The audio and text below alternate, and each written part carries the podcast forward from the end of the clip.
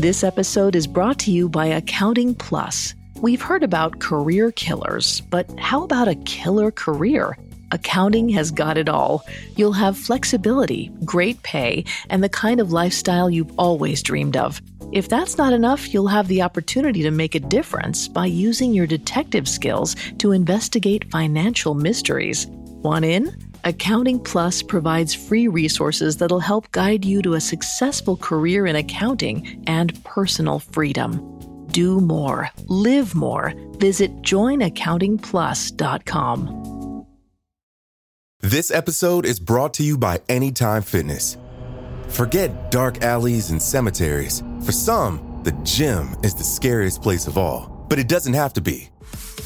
With a personalized plan and expert coaching, Anytime Fitness can help make the gym less frightening. Get more for your gym membership than machines. Get personalized support anytime, anywhere. Visit AnytimeFitness.com to try it for free today. Terms, conditions, and restrictions apply. See website for details. This episode is brought to you by Saks.com. At Saks.com, it's easy to find your new vibe. Dive into the Western trend with gold cowboy boots from Staud, or go full 90s throwback with platforms from Prada. You can shop for everything on your agenda, whether it's a breezy Zimmermann dress for a garden party or a bright Chloe blazer for brunch. Find inspiration for your new vibe every day at Saks.com. Due to the graphic nature of this killer's crimes, listener discretion is advised. This episode includes discussions of murder and assault that some people may find offensive. We advise extreme caution for children under 13.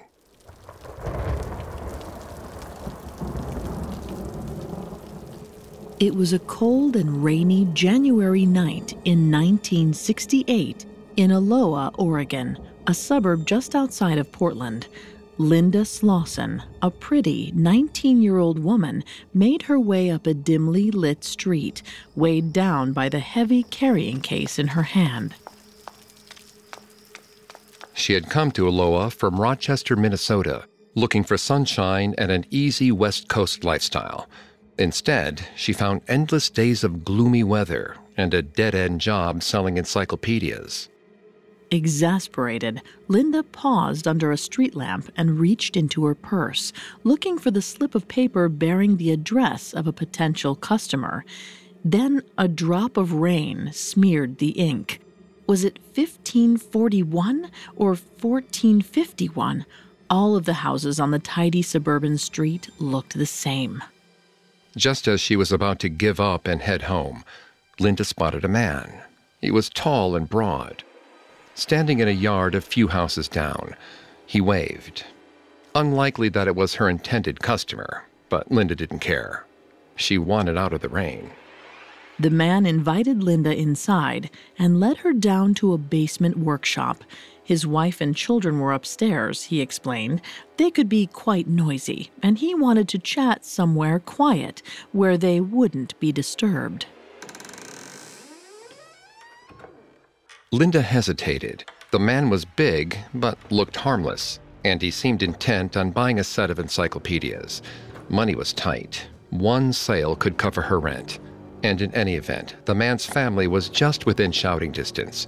Linda descended the creaky basement stairs behind him, never to emerge again. At least, not in one piece.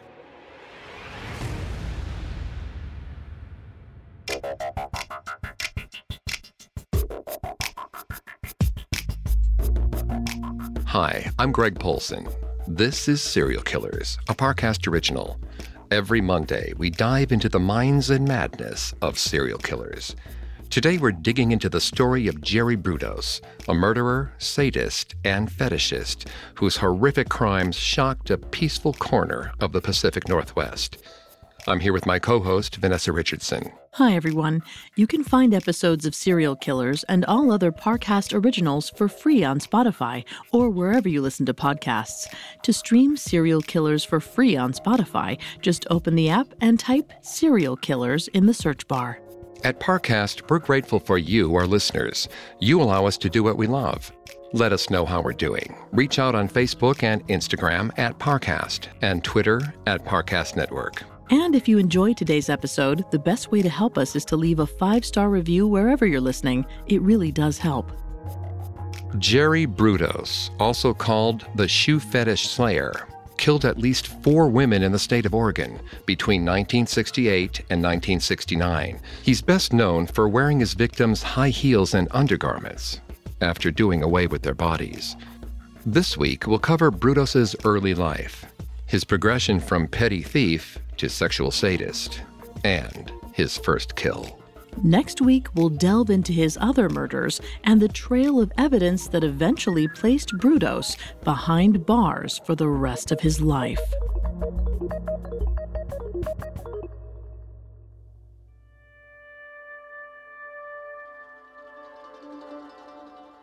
Jerry Brudos was born Jerome Henry Brudos in Webster, South Dakota in 1939.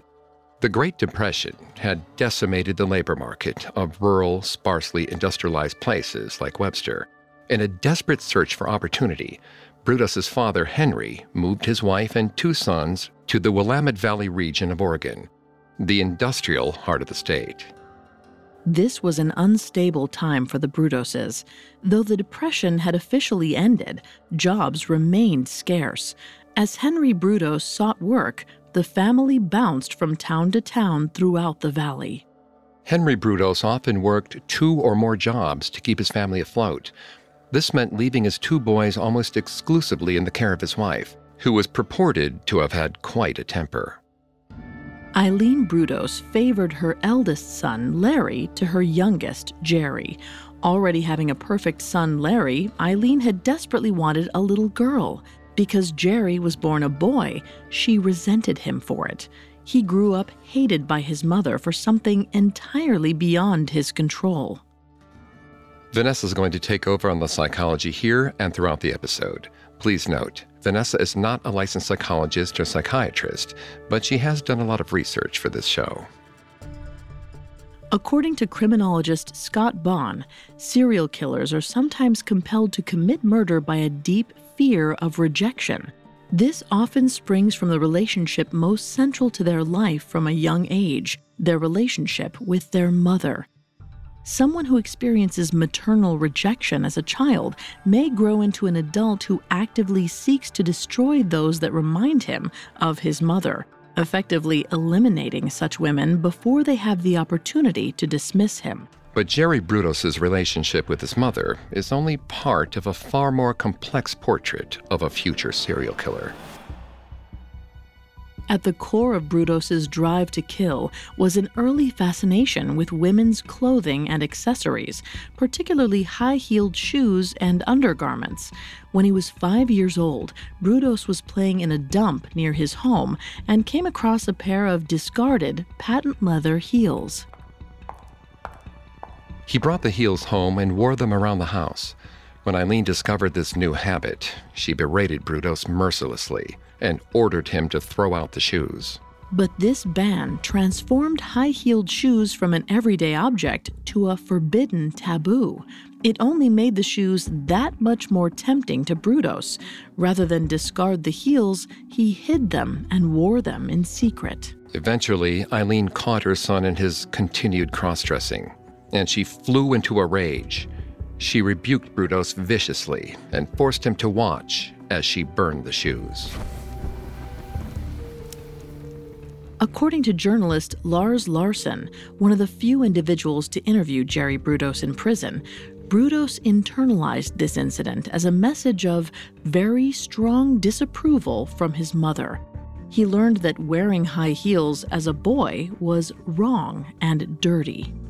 Again, Eileen's reaction only fueled the boy's fixation. Footwear and its association with his mother's rage would eventually serve as the basis for Brudos's developing sexuality. Not long after Eileen Brudos burned her son's first pair of heels, Jerry Brudos sought to replace them. One day, as a young family friend napped with a pair of heels on, Brudos tried to pull them off of her feet. When she awoke, she was startled to see the small boy at her feet, attempting to pry away her shoes. Kicking him aside, she ordered him to leave the room, marking in his mind another significant moment of rejection involving shoes. Later, when Brudos was a teenager, the family moved to Grants Pass, Oregon. Their new neighbors had a number of daughters, and Brudos often snuck into the girls' bedrooms to play with their clothing. His fetish grew to include bras, underwear, girdles, and other feminine intimates. And soon, Brudos wanted access to women's clothes and shoes all the time. So he began to steal them, often from neighbors' clothing lines. Eventually, he amassed a substantial stash, which he kept carefully hidden from the watchful eye of his mother. It's important to note that the act of wearing clothes and accessories typically associated with the opposite sex is not in and of itself wrong or indicative of a criminal or ill mind. Humans have partaken in so called cross dressing for centuries, as part of theatrical productions or as part of drag queen culture, which is itself considered a form of performance art. Likewise, it is important to understand the difference between cross dressing and transgenderism Cross dressing strictly refers to the behavior of wearing clothes associated with the opposite sex. However, a transgender individual is someone whose personal gender identity does not correspond with their sex at birth. There's no evidence that Jerry Brudos was transgender, and his behavior shouldn't be conflated with other culturally permissive forms of cross dressing. Around the time Brudos started practicing his own devious form of cross dressing, he also began concocting sexually violent fantasies. The victim was always young and female, and the basis for these fantasies was always the same. He dreamt of trapping a young woman in an underground tunnel or pit. Unable to escape, she would be forced to do as Brudos pleased. Brudos's dark fantasies persisted throughout his developmental phase. Eventually, he was unable to resist his darker impulses and committed his first violent crime in 1955 at age 16. He had stolen the undergarments of an 18 year old neighbor girl, the object of some of his first perverse fantasies. One day, he approached her and claimed that he was working with the police to catch the thief. Brudos then invited her to discuss the details at his house, making sure to choose a night when he knew the rest of his family would be out. When the girl arrived, Brudos called from upstairs, telling her to let herself in and join him on the second floor. Following the sound of his voice, she proceeded to Brudos's bedroom. Inside, a tall, masked figure jumped out at her, wielding a knife, and demanded Take off your clothes, or I'll cut you. The girl wasn't fooled. She knew who the masked man was. Even as a teenager, Brudos was large, cutting a distinctive and identifiable silhouette. Trembling, she did as she was told and stripped. Once the girl was entirely naked, Brudos produced a camera, commanding her to pose as he took pictures. When the roll of film was spent, the masked Brudos left the scene. The girl quickly dressed and flew down the stairs. There, she encountered Brudos again. This time, however, he was unmasked and bewildered, acting as if he had only just entered the house. Brudos claimed he'd been locked in the barn behind the house by a stranger and had only just managed to free himself. He asked the girl if she had seen anyone hanging around the property. Terrified, she silently shook her head and fled. The girl eventually reported the incident to the police, but not for several months. Until that time, Brudos believed that his first attempt at enacting his dark fantasies was a runaway success. It gave him the courage to try again and to escalate his violent acts.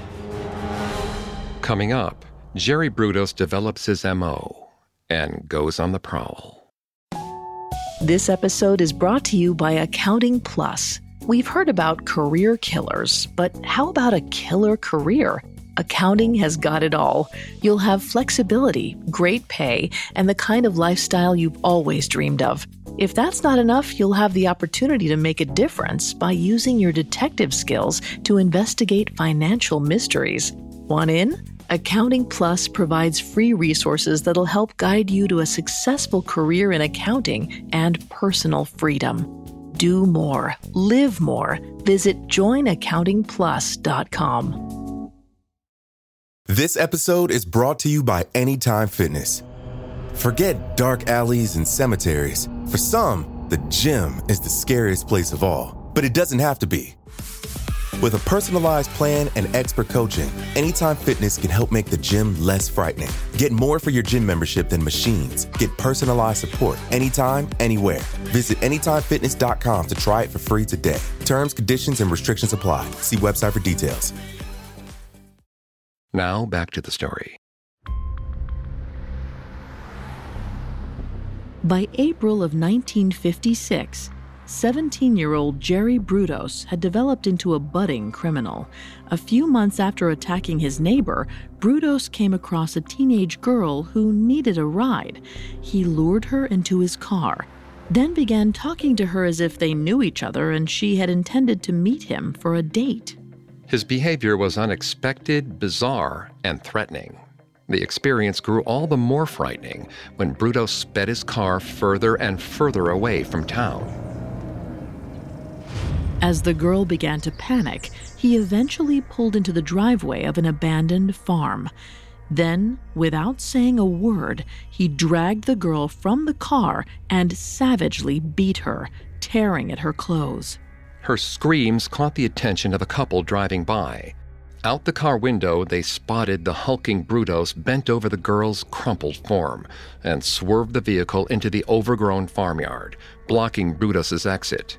As they stepped out of their vehicle to confront him, Brudos told the couple the girl had fallen out of the car while he was driving. He explained away her screams as a hysterical reaction to the shock of the fall. The girl shook her head, but was unable to speak through the pain. The couple was skeptical. Brudos changed tactics, telling them he had come upon the girl as another man was attacking her. She'd been fighting him off when Brudos arrived, at which point the man took off into the fields behind the farm. The couple suspected Brudos was lying. He had changed his story so quickly and so drastically. Unconvinced, they escorted both Brudos and the girl back to their own nearby farmhouse, where they called the Oregon State Police. Once in custody, Brudos admitted that he had beaten the girl himself. He told officers he wanted to frighten her into removing her clothes and posing for pictures. He claimed to have been unexpectedly overcome by a combination of youthful libido and his own hot temper. But when police searched Brudos's car, they found camera equipment stowed away in the trunk. This was unmistakably a premeditated act. When they searched Brudos's bedroom, police discovered his stash of photographs, pictures of women's underwear and shoes, and nude photos of his neighbor. Brudos claimed he hadn't taken the photos, another boy had, and forced Brudos to develop them. The police, however, weren't convinced. Officers arrested him for assault and battery. At 17, Brudos still qualified as a minor despite the violence of his crimes he was shortly referred to the Polk County Juvenile Department. But a psychiatric examiner with the juvenile department determined Brudos had problems that went far beyond those typical of teenage delinquency. He wasn't just a troublemaker, there was something deeply troubling about the young man. The examiner ordered Brudos committed to the Oregon State Hospital psychiatric ward so they could perhaps try to treat the mental malady that plagued the young man. The psychiatrists were initially puzzled by the stark contrast between Brudos's soft spoken personality and the vicious nature of his crimes. According to author Ann Rule, who profiled Brudos in her book Lust Killer, a state psychiatrist even commented on how normal Brudos seemed to be. They wrote, the boy does not appear to be grossly mentally ill. He comes into the interview situation and sits down in dejected fashion to talk with great embarrassment about his difficulty. This difficulty, the psychiatrist mentioned, was Brudos's shoe obsession. He was ultimately diagnosed with what doctors termed adjustment reaction of adolescence with sexual deviation and fetishism. fetishistic disorder is defined as an intense sexual attraction to inanimate objects or body parts not traditionally known to serve sexual functions. According to Anil Agrawal, a doctor of forensic medicine and an expert in paraphilia, or abnormal sexual desires, the disorder may arise from sexual imprinting, the moment when humans learn to recognize sexually desirable traits. When a child is imprinted with an incorrect concept of an object's purpose, a subsequent fetishistic disorder can arise. It's not hard to see how Jerry Brudos's first frightening yet titillating experience with high heeled shoes could have birthed his own specific fetish. Despite this diagnosis, doctors at the Oregon State Hospital determined that Brudos was not a lost cause. After only a few short months of treatment, he was released. He returned to high school that fall, this time in the town of Corvallis, Oregon, just south of the state capital of Salem. In high school, Brudos excelled in non traditional electives such as stagecraft and electronics. Unfortunately, his soft spoken personality made him an outcast with no regular friends. He occasionally tried to strike up conversation with female classmates, but they found his awkward demeanor off putting, if not pitiable. In the spring of 1957, at the age of 18, Brudos graduated from high school at the bottom of his class. He then enrolled at Oregon State University for a time, before switching to the local vocational school in Salem. In 1959, at 20 years old, Brudos enlisted in the U.S. Army, where he was sent to Fort Ord, California, and Fort Gordon, Georgia, for basic training. Because he was skilled in electronics and communications, Brudos was eventually assigned to the U.S. Army Signal Corps. Yet, throughout all these moments of life, Brudos's dark sexual compulsions still lingered. Brudos confided some of his twisted fantasies to an Army psychiatrist, Captain Theodore J. Barry. Shocked and disgusted by what he heard, Barry determined Brudos unfit to serve. He was discharged and forced to return to Oregon to live with his mother in 1960. Eileen Brudos was entirely displeased to see her adult son return home. Rather than allow him to sleep under her roof, she reportedly forced him to sleep in the shed behind the main house. This emotional torment likely had a substantial impact on Brudos's mental state, and before long, he was back to his old habits. He began stealing women's underwear and heels. He also returned to assaulting women. One evening, shortly after moving back home, Brudos went into Salem on an errand. There, he saw a pretty young woman walking to her workplace. Excited by her bright, all red outfit, Brudos followed her. His movement was fast, but quiet, and in the blink of an eye, he grasped her neck and began to squeeze. He held fast until she fell to the ground, half conscious. Once she lay helplessly on the ground, Brudos stole her shoes and ran away. Upon his escape, Brudos reveled in how easily he overpowered the young woman, the fragility of her neck in his powerful grip. Shortly afterwards, he tried to recreate the thrill and attacked another woman in Portland. This woman fought back viciously, but Brudos still managed to escape the encounter with one of her shoes. Back in his dark little shed, Brudos slept with the stolen shoes. He ruminated on the power he'd held over their former owners. This made him feel strong, even under the hawkish gaze of his antagonistic mother. When not hunting victims, 21 year old Brudos kept up appearances. He passed the FCC's commercial radio operator test. With a license in hand, he found work as an operating engineer with one of Corvallis's radio stations. Brudos liked his job. He was good at it. He fit in with the other station staff, something previously unfamiliar to him. But Brudos longed for female companionship, albeit a specific kind. He yearned for someone he could control indefinitely, a kept woman. A friend at the radio station set Brudos up on a date. She was young and pretty, and went by Darcy. Darcy was 17 when she met 23 year old Brudos. She had big eyes and dark hair. She was attractive and dated frequently, but what was most important to Brudos was that she was a good girl, quiet and soft spoken, and obedient to her parents. Darcy was rarely one to question authority. She was exactly what Brudos was looking for. When they first met, Darcy was not impressed with him. Though tall and broad, Brudos was average looking and already had thinning hair in his early 20s. But Darcy was nothing if not compliant. An older man had asked her out, so she felt obligated to accept.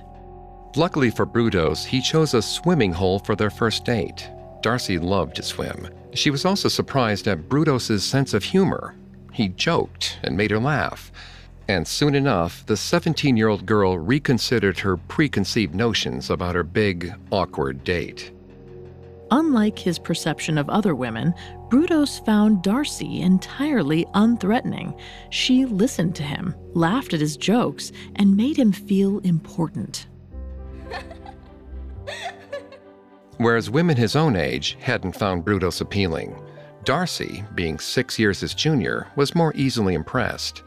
After all, Brudos was a working man, out of school. He may have seemed like an attractive alternative to her sheltered life under her parents' roof. Darcy's parents, however, weren't fond of the strange young man their daughter was dating, but this only added to Brudos's appeal. The shy and obedient teen was now itching to rebel, and Brudos was all too happy to help. He made it easy. Brudos put Darcy on a pedestal. He was tender and chivalrous, holding doors open and lavishing her with compliments and flowers. The young lovers spent all their time together, despite protests from Darcy's parents. Determined to cement their relationship, they hatched a plan. If Darcy were to become pregnant, they theorized, the two would be allowed to marry. It worked. In 1962, Darcy became pregnant. The couple was married within six weeks of the announcement. Brudos was 24, Darcy wasn't quite yet 18. Brudos felt he had secured Darcy's lifelong commitment, for better or worse. Coming up, Jerry Brudos spirals deeper into his twisted obsessions, while Darcy turns a blind eye. This episode is brought to you by Saks.com. At Saks.com, it's easy to find your new vibe. Dive into the Western trend with gold cowboy boots from Staud, or go full 90s throwback with platforms from Prada. You can shop for everything on your agenda, whether it's a breezy Zimmermann dress for a garden party or a bright Chloe blazer for brunch. Find inspiration for your new vibe every day at Saks.com. Now, back to the story. In the early 60s, 24 year old Jerry Brudos fell in love with then 17 year old Darcy. To quiet her parents' rejections to the relationship, the young lovers conspired to have a child, forcing a shotgun wedding. Sexually, the couple's relationship largely catered to Brudos's tastes. Because Darcy was sexually inexperienced before meeting her husband, she thought there was little wrong with his insistence on taking nude pictures of her. Brudos was relentless, expending roll after roll of film, building a veritable library of his wife's naked body. The photos were one thing, but some of Brudos's other sexual proclivities caused Darcy more concern. He would occasionally direct her to ride their daughter's tricycle in the nude while he took photos. Sometimes he even pulled a nylon stocking over her face during intercourse. And through it all, Brudos insisted Darcy wear patent leather heels during sex. Though she was compliant, none of these requests made Darcy particularly happy, yet Brudos assured her this was simply what husbands and wives did for each other. She knew no better.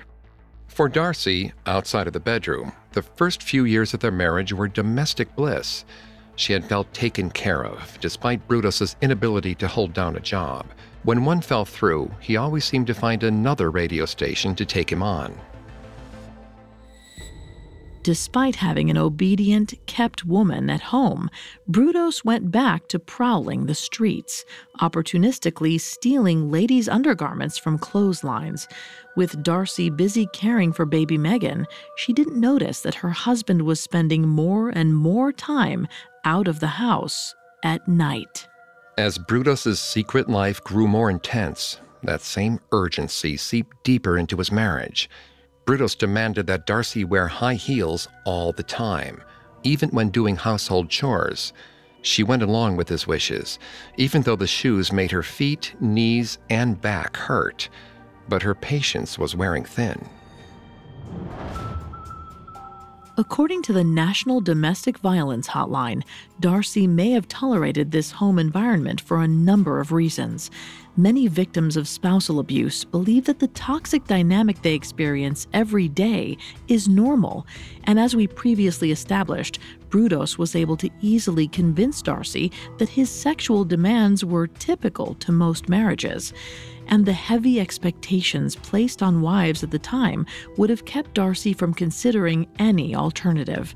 According to family lawyer Wendy L. Patrick, social pressures highly discouraged divorce in the 1960s.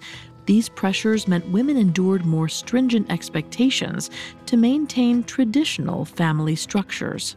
And so, Darcy put up with Brudos's sexual demands, as well as the family's itinerant lifestyle. Because Brudos was chronically incapable of holding down a job, he had moved Darcy and Megan repeatedly from town to town in search of work. By the time his second child, a boy, was born in 1967, the family had relocated more than 20 times around the Willamette Valley. Brudos was only 28.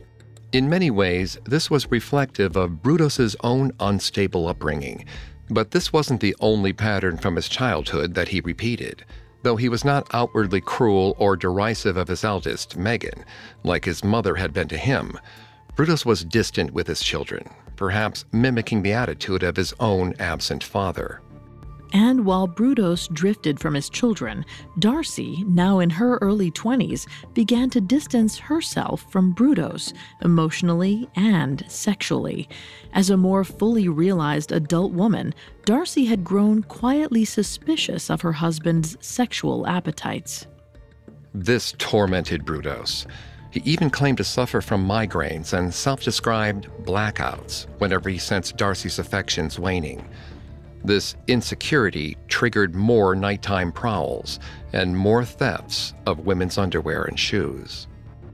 Each transgression was a band aid, soothing Brudos's anxieties, pent up rage, and purported migraines, but only temporarily. In a bid to recapture Darcy's attention, Brudos left photos of himself wearing stolen women's clothes throughout the house. But when Darcy found the pictures, she threw them away and never asked her husband to explain. Darcy wanted no part of her husband's after dark activities, but couldn't bring herself to face her increasingly troubling reality. Instead, she retreated into her motherly duties with absolute tunnel vision. According to psychotherapist and relationship expert Dr. Carl Ilasco, emotionally driven desires can sometimes override our perception of reality. Wanting to believe something is true or not true can supplant more rational considerations. Here, Darcy may have been so overcome by her desire for a normal family life that she would not let herself confront her husband's obsessions. If she refused to deal with Brudos's fetishes, in her mind, they weren't real. But Darcy's denial couldn't change the reality of her husband's impulses, and Brudos was chasing his fantasies with greater and greater ferocity. In 1967, Brudos found himself alone in downtown Portland. There, he spotted a young woman wearing a particularly alluring pair of heels. Initially, Brudos wanted to knock her down then and there, in broad daylight, and flee with the shoes, but he restrained himself. Instead, he followed the woman for hours, just out of sight. When she returned to her apartment building, Brudos noted which window was hers. He waited until he could be sure the woman was asleep. then broke into her apartment to rifle through her closet, hunting for the pair of shoes he had spotted earlier. But the woman woke up. She saw a hulking, dark figure kneeling on her bedroom floor. Before she could scream, Brudos had already leapt across the room to her bedside. Afraid she might register his face and be able to identify him to police, he wrapped his hands around her neck and choked her. The woman's body went limp. Excited once again by the feeling of absolute power he wielded over the woman's unconscious form, Brudos sexually assaulted her. When he finished, he took the shoes he had come for and left. It signaled a new phase of Brudos's sexual sadism. He wanted to take something more than just physical possessions from his prey. His awful crimes would only escalate further after an accident at work further damaged his impulse control. While working as an electrician at a radio station in Corvallis, 28 year old Brudos accidentally connected a live wire to a terminal sending 480 volts of electricity up his arm and through his chest. The force of the jolt was so strong that it reportedly picked Brudos up and threw him across the room. A smaller man may have been killed, but Brudos miraculously survived.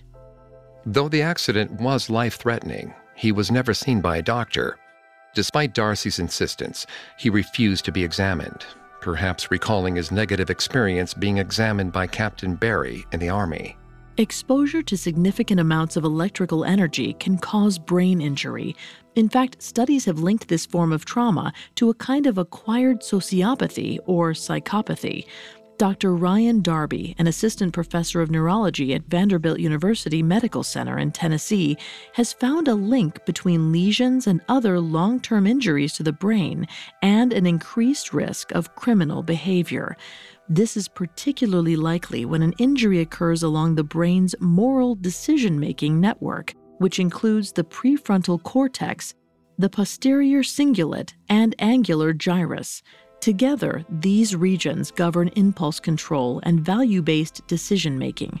Injuries along this pathway can also inhibit empathy, thus decreasing a brain injured person's capacity for remorse. Brudos already lacked sufficient empathy to stop himself from assaulting and raping women. The electroshock likely only made it worse. After the accident, Brudos circled ever closer to the theme at the core of all his dark sexual fantasies a subterranean lair in which he could keep young women captive, entirely subject to his will. Though Brudos sometimes imagined his wife as one of his captive women, he never hurt Darcy. She was spared the fate that befell Brudos's first victim. 28 year old Brudos met 19 year old encyclopedia saleswoman Linda Slawson on the street outside his house. He asked her inside and led her to the basement, the one area of the house he forbade his family from entering. According to author Ann Rule, Brudos told Linda, I'm really interested in buying some encyclopedias. The basement was dark, and Linda was apprehensive, but as soon as she heard those words, Linda perked up. She felt more at ease with the prospect of a sale on the table. Recalling Brudos's mention of a daughter, she attempted to upsell him a set of children's books also produced by her publisher.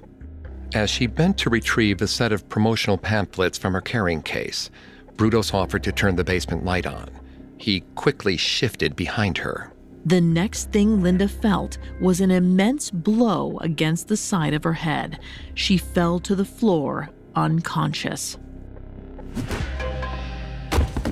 Brudos had struck Linda with a wooden 2x4. With quiet haste, he dropped the plank and bent down to check her vitals. Detecting slight stirrings of life, Brudos began to squeeze her neck. He felt her bones crack beneath his brute force. He only let go when he was sure she was dead. He heard footsteps overhead. In the excitement of his first kill, Brudos had forgotten that his mother was upstairs, babysitting the kids while Darcy was out. He had to get rid of them fast. He dashed upstairs. Shoving a $5 bill in his mother's hand, he instructed her to take the children out to dinner. According to Ann Rule, he then demanded she knock on the floor when she returned. He did not want to be interrupted. Once alone, Brudos returned to his basement shop of horrors. He immediately stripped Linda's corpse and was delighted to find she was wearing a pair of bright red underwear. He then used Slawson's body like a doll, posing her and dressing her up in his collection of purloined women's clothes, undergarments, and shoes. But he knew he couldn't keep the body indefinitely. The basement freezer was too small to store a full corpse.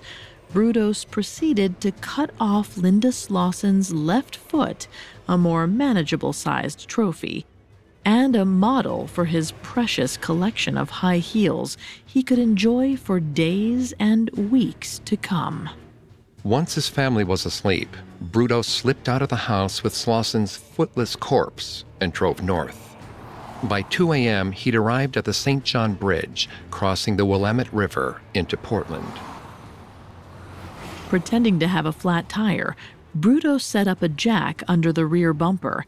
Cars passed, but no one thought twice of the man rummaging in the trunk of a stalled vehicle by the side of the bridge.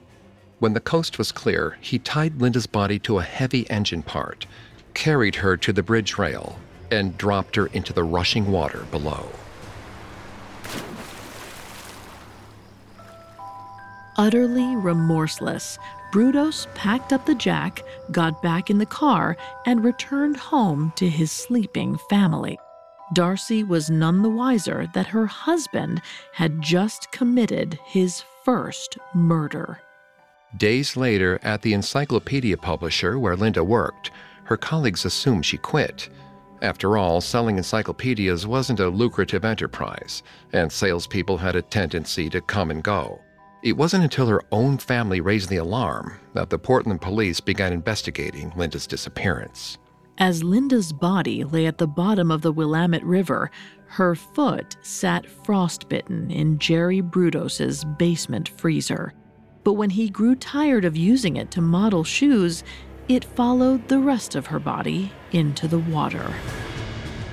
Though he had tired of Linda's body, the thrill of killing her lingered. Jerry Brudos had successfully carried out his first kill, and he had no intention of stopping at one.